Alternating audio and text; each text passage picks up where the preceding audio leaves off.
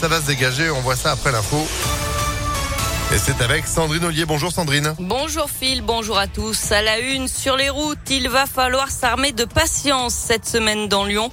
Euh, plusieurs axes traditionnellement tendus de l'agglomération sont interdits la nuit à partir d'aujourd'hui jusqu'à jeudi en raison de travaux d'aménagement.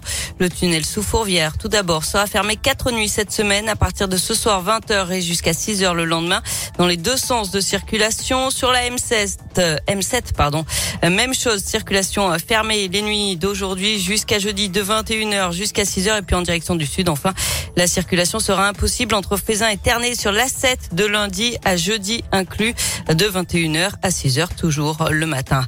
Transport toujours et l'idée de téléphérique entre Francheville et Lyon en passe d'être définitivement abandonnée.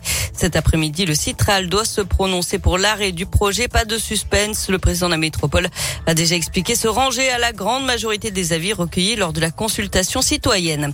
Le port du masque dans les transports, c'est terminé. À partir d'aujourd'hui, il n'est plus obligatoire, seulement recommandé. Une mesure prise grâce à l'amélioration de la situation sanitaire. Le nombre de nouvelles contaminations et d'hospitalisations est en baisse de plus de 20% en une semaine. Et puis qui pour remplacer Jean Castex à Matignon? L'actuel Premier ministre devrait donner sa démission dans la journée. On pourrait connaître son successeur aujourd'hui. Emmanuel Macron aurait déjà fait son choix, celui d'un profil social, écologique et productif. Et puis à Grenoble, le conseil municipal s'annonce agité aujourd'hui.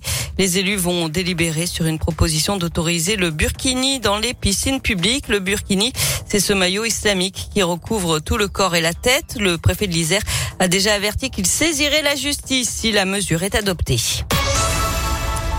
Une étude menée dans un collège de Lyon pour la lutte contre les UV qui, on le sait, sont responsables des cancers de la peau, souvent des années après l'exposition, d'où parfois la difficulté à faire passer les messages de prévention auprès des enfants et des adolescents.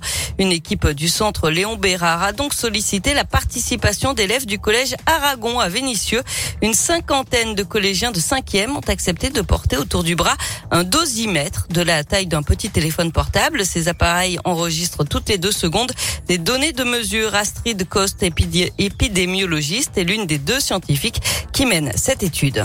Ce collège, on l'a ciblé parce qu'il allait recevoir un préau dans l'année. Donc, on est déjà venu en septembre faire des premières mesures dans deux classes de cinquième. Donc, on leur fait porter des dosimètres et on a aussi mis des dosimètres euh, dans la cour pour avoir des points de référence de l'UV ambiant et de la part du UV que les enfants recevaient par rapport à ces UV ambiants dans la cour. Donc, on a fait cette première phase avant la mise en place du préau. Et là, on est revenu pour euh, faire une deuxième phase de mesure après l'installation du préau pour comparer ces mesures.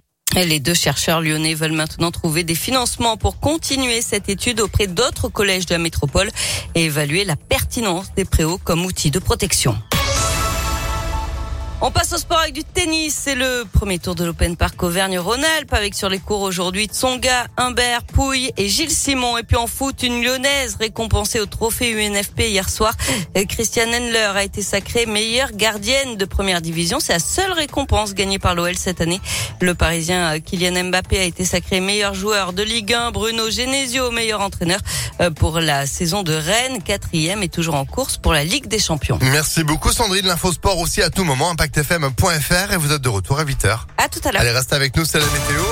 Météo